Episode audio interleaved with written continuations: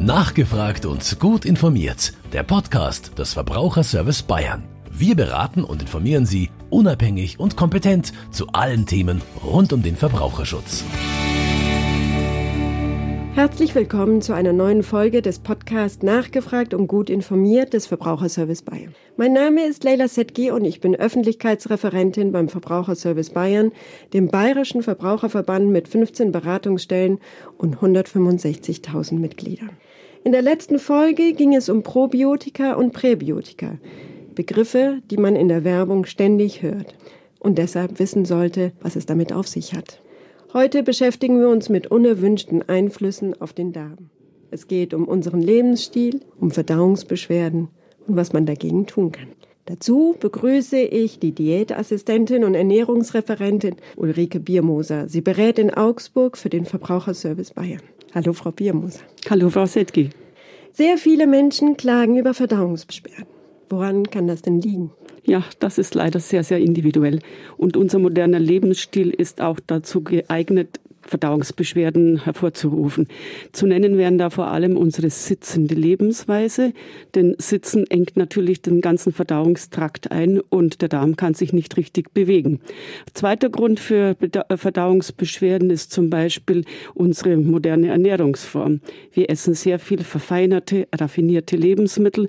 Wir essen zu wenig Ballaststoffe. Und Ballaststoffe benötigt der Darm. Er braucht unbedingt Arbeit. Und äh, deshalb ist die Empfehlung, Ballaststoffe ballaststoffreich zu essen, neben reichlich Bewegung wohl das Wichtigste. Aber es gibt noch andere Gründe, die eben zu Verdauungsproblemen führen, zum Beispiel die Unregelmäßigkeit unserer Lebensweise. Der Darm mag es regelmäßig. Auch vieles Reisen kann zum Beispiel Probleme hervorrufen. Fremde Toiletten machen manchen Leuten einfach Probleme. Ja, und dann wird manchmal zu wenig Gutes getrunken, sprich wir trinken zu wenig Wasser. Also Sie sehen schon, die Liste an Ursachen für Verdauungsbeschwerden ist lang und jeder muss die eigenen Probleme herausfinden. Stress ist unangenehm und keiner von uns mag ihn. Aber wie stark reagiert unser Darm auf den Stress? Die Reaktion auf Stress ist sehr, sehr alt. Und zwar hat Stress ja früher vor allem bedeutet Flucht. Man musste vor Tieren fliehen oder sonst irgendwas. Und äh, da versucht der Körper natürlich alles, was ihn unnötig belastet, loszuwerden. Und Verdauungsarbeit während einer Flucht, also während Stresssituation, ist kontraproduktiv. Also versucht er, den Darm zu entleeren. Das kann durch Durchfall sein, es kann sogar zu Erbrechen führen. Wenn man Stress häufig häufiger hat, kann es sogar dazu führen, dass man die Darmbakterienzusammensetzung verändern, was besonders negativ ist. Das heißt, man sollte unbedingt Dauerstress vermeiden. Und das macht man am besten, indem man Pausen einlegt oder Gegenmaßnahmen ergreift? Ja, ich glaube, das Thema Stress ist mittlerweile wirklich in aller Munde angekommen. Nicht nur der Darm reagiert auf Stressfaktoren negativ, sondern eigentlich alle Organe mögen es nicht. Und Dauerstress sollte man natürlich vermeiden. Im Prinzip weiß auch jeder, was er zu tun hat. Er muss die Stressfaktoren ausschalten und er muss vor allem ruhiger werden. Er muss mehr Bewegung in seinen Tagesablauf einplanen. Er muss Regelmäßigkeit in seinen Tagesablauf mit einplanen. Und die üblichen äh, Behandlungsmethoden in Anführungszeichen, wie zum Beispiel Alkohol und Rauchen, sind natürlich absolut kontraproduktiv zum Stressabbau. Hm einige Aufgaben. Das hört sich einfacher an, als es, glaube ich, tatsächlich ist. Ja, so ist es. Frau Biermoser, Sie haben am Anfang erwähnt, dass manche Menschen nicht auf fremde Toiletten können. Man verkneift sich dann den Stuhldrang, fühlt sich nicht wohl. Kann man den Darm denn erziehen, dass er sich immer zur selben Zeit meldet? Im Prinzip geht man davon aus, dass man eine gewisse Erziehungsmöglichkeit hat. Es wird ja auch schon bei Kindern empfohlen, wenn man die Kinder eben sauber bekommen will, dass man die Kinder regelmäßig aufs Töpfchen setzt und man kann wirklich sagen, Regelmäßigkeit im Lebensablauf ist wahrscheinlich eine der besten Möglichkeiten, äh, ein hohes Alter zu erreichen. Also wenn man Hochbetagte nach ihren Lebensstilen befragt, dann stellt sich heraus, dass die Lebensstile sehr unterschiedlich sind. Aber eines zieht sich durch, sie leben sehr regelmäßig, ihren individuellen Lebensrhythmus. Kann auch übertriebene Hygiene, also im Sinne von Sauberkeit, Schuld an Darmproblemen sein? Ja, denn wir müssen unsere Darmbakterien pflegen.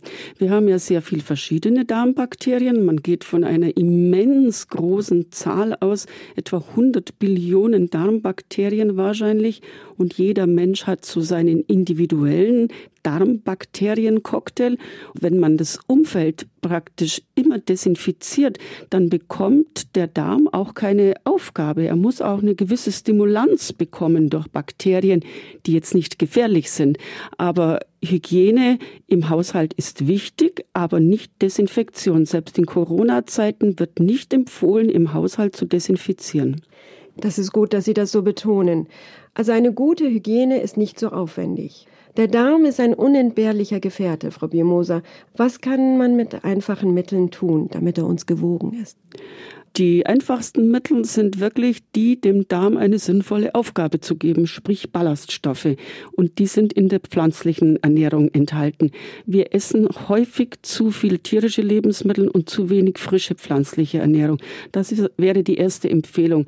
Denn neben den Ballaststoffen sind in den pflanzlichen Nahrungsmitteln auch noch viele sogenannte sekundäre Pflanzenstoffe, die auch einen positiven Einfluss auf unseren Darm haben.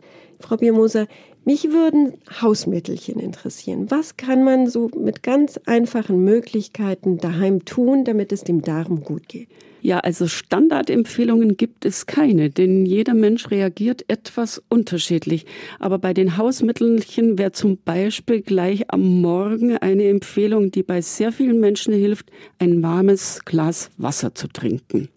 Da kommt dann schon der ganze Verdauungstrakt in Schwung, Verdauungsenzyme werden besser gebildet, ja, und es geht eigentlich gleich los.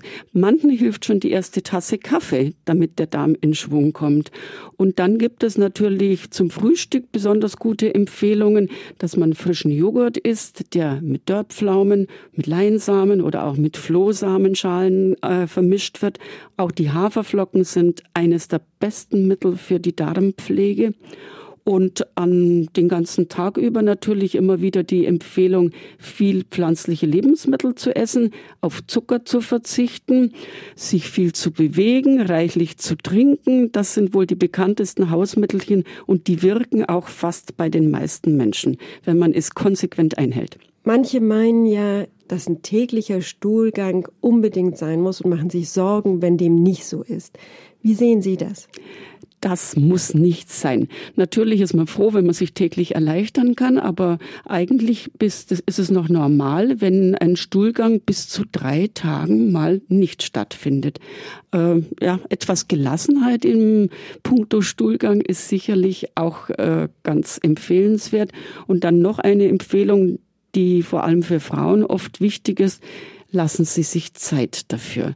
Männer machen das oft mit mehr Muße, mit mehr Ruhe. Frauen haben oft nicht die richtige Ausdauer, aber der Darm braucht auch ein bisschen Ruhe. Und wie sieht es mit den abführenden Medikamenten aus? Pflanzliche oder überhaupt Abführmittel sollte nur nach Rücksprache mit dem Arzt genommen werden und immer nur über einen kurzen Zeitraum. Wenn man zum Beispiel im Urlaub ist, hat man manchmal eben das Problem, dass der Darm nicht so funktioniert, wie man es sich wünscht. Da kann man schon einmal eine Abführtablette nehmen, aber niemals über einen längeren Zeitraum und vor allem nicht, um das Gewicht zu regulieren, was junge Frauen manchmal machen. Da sollte man sehr vorsichtig, sehr zurückhaltend sein, auch wenn die Werbung manchmal so tut, als ob das völlig harmlos sei. Aber wenn wir regelmäßig Abführmittel zu uns nehmen, gewöhnt sich der Darm dran. Und ja, unsere Organe sind sehr ökonomisch orientiert, was nicht an Arbeit geleistet werden muss, das tun sie nicht. Und wenn also regelmäßig Abführmittel zugeführt werden, dann bewegt das sich auf die Dauer nicht mehr. Er wird träge und somit brauchen wir immer Abführmittel. Außerdem können Abführmittel ähm, Entzündungen im Darm hervorrufen. Das kann sehr schwerwiegende Folgen haben, weil dann auch die Schleimschicht äh, abgebaut wird. Es könnten dann zum Beispiel auch Inhaltsstoffe ins Blut gelangen, die nicht ins Blut gelangen sollten. Das merkt man natürlich nicht sofort, aber das könnte dann zum Beispiel zum Reizdarmsyndrom führen und noch etwas kann passieren. Durch schnelle Darmpassagen können bestimmte Nährstoffe nicht aufgenommen werden. Es können also langfristig auch Nährstoffmängel ent, äh, sich entwickeln. Und noch was äh, muss man berücksichtigen? Wer regelmäßig Medikamente nimmt und regelmäßig Abführmittel, der könnte zum Beispiel auch die Wirksamkeit von Medikamenten dadurch negativ beeinflussen. Ganz logisch, es läuft zu schnell durch und die Wirkstoffe können nicht aufgenommen werden. Also wenn ich Ihnen hier so zuhöre, dann sind Abführmittel wirklich extrem gefährlich. Und trotzdem wird wirklich am laufenden Band Werbung dafür gemacht und äh, damit argumentiert, dass es ja rein pflanzlich sei und schonend und normal und nichts dagegen spricht. Ja, leider wird für viele Medikamente Werbung gemacht, äh, die eigentlich verboten gehört. Natürlich ist es schön, wenn man immer einen leeren Darm hat. Wir kennen das alle. Das Völlegefühl ist unangenehm. Man will es loswerden. Aber äh, alleine das Versprechen, dass ein Abführmittel pflanzlich ist, sagt noch lange nicht aus, dass es ungefährlich ist. Pflanzliche Mittel können genauso viele Nebenwirkungen haben wie chemisch hergestellte. Und Abführmittel auf die Dauer eingenommen, davor ist wirklich abzuraten. Es ist kein, kein Weg, um den Darm langfristig ja, in Schwung zu halten. Im Gegenteil, wir legen ihn dadurch lahm.